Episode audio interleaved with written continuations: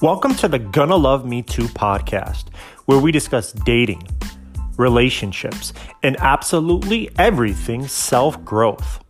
This is the podcast where important topics meet progress and where wisdom and weirdness collide. I am your host, John Polo. I'm a coach, author, speaker, and now a podcast host. Let's go! What's going on, everybody? The title of this week's episode is Love Them Like It's Your Last. So, growing up, my dad was my best friend and my hero. That's how I viewed him. But he never knew that. And he never knew that because I never told him. In fact, I didn't even used to tell him that I loved him. I remember my mom once telling me, your father thinks you hate him. He thought I hated him because I didn't tell him that I actually viewed him as my best friend and my hero. One day, though, that changed. It was February 7th, 2007. I can remember my mom walking out of the room where they had just completed a medical test on my dad. And she was sobbing. Stage four cancer. It was my first personal experience with that horrible fucking C word.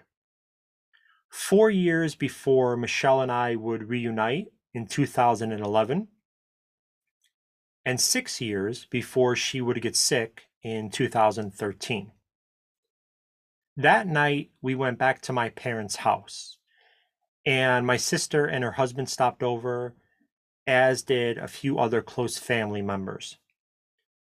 Everyone was in the living room, and my dad stepped away to go lay down in the bedroom for a while. I let him be for a few minutes, figuring that he needed to kind of be alone and process his thoughts. After a few minutes, I followed. He was 46 years old at this point, and I was 24 years old. I got into the bedroom and I laid in the bed with him. Legit, I plopped myself right into the bed with him. and after a moment or two, I started sobbing without the ability to stop. And that's when I did it. Finally, I told him that I loved him I told him that he was my best friend and that he was my hero. Two grown ass men laying in a bed together, both sobbing. I struggle with vulnerability a lot. I wish I didn't. I really do. I don't like that about myself. Now, some of you might be thinking, the fuck you talking about, John Polo? No, you do not. I follow you on social media. I've read your books. I listen to this podcast. You are Mr. Vulnerability. Well, to y'all, I am, yes. But in my personal life, I struggle with it. I have always struggled with vulnerability. Now, thankfully, I'm able to coach myself through it. Recognizing my issues, where I'm at, where I want to be, and what I need to do to get there, I have done the inner work to make progress on this and will continue to do so. But the struggle is real. If I look at my marriage, there has never been a human who I have been more vulnerable with than Michelle.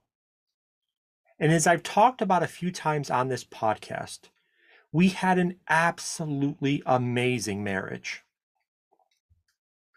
But she too struggled with vulnerability on some levels. Hers was more a product of her youth, mine, more a product of my own interpersonal issues. As an example of her struggle with vulnerability, she viewed crying as a form of weakness. I have absolutely no idea where that came from, but it is the truth. I mean, she was a total girl's girl. She liked makeup and fashion and all of that stuff. But when it came to tears, she was like an old school Italian man, straight out of 1952. It was to the point where when she was sick and dying, I think I only saw her cry like two times. Legit. During the entire two and a half years, I can only recall her crying two times. One time, she just let it all out and could not stop. The other time, I saw a little single tear roll down her cheek, and I called her on it. Babe, you're crying. Oh my God. You're human. Look, babe, you're crying. I said, pointing to the tear. I know I'm such an asshole.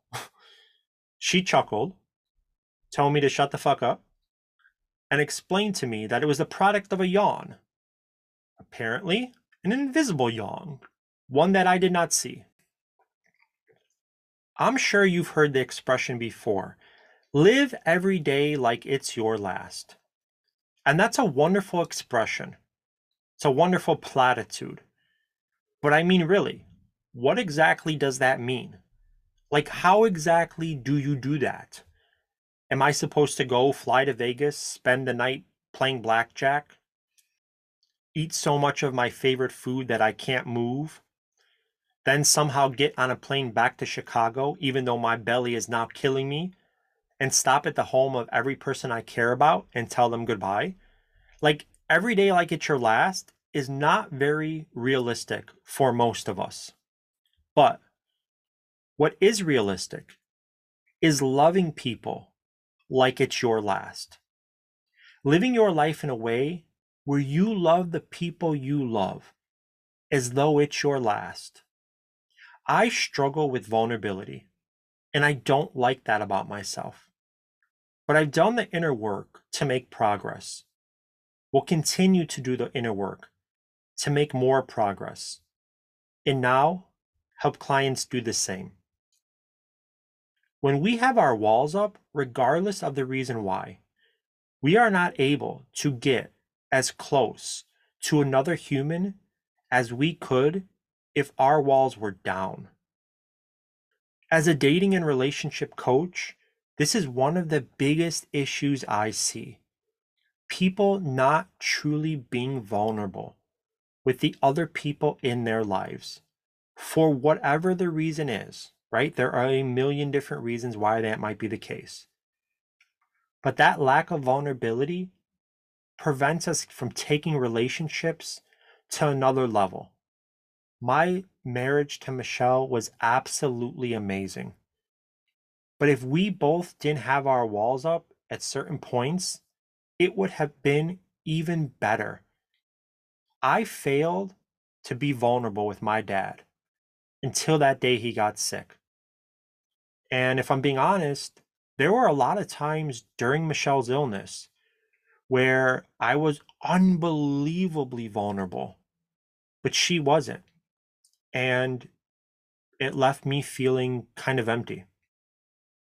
For 24 years between my dad and I, there was a wall. A wall that I would have to say, if I'm being honest, I created. It took a terminal cancer diagnosis for me to take that wall down. Your father thinks you hate him. I can remember my mom saying to me about a year before he got sick.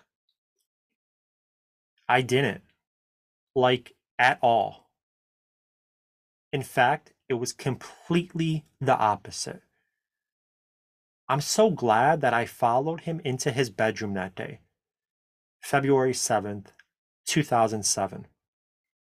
So glad that I got into the bed next to him, laid there for a few moments, and told him that he was my best friend and my hero. Told him just how much I actually loved him. He would live for 13 more months. That day was not his last day. But on that day, I began to love him like it was our last day.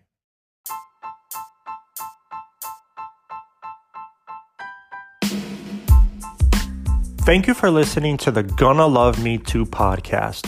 For information on my books, coaching, virtual workshops, live events, and more, visit my website, johnpolocoaching.com. And please don't forget to rate, review, and subscribe to the podcast. And if you know somebody that can be helped by this podcast, don't be shy. Let them know it exists.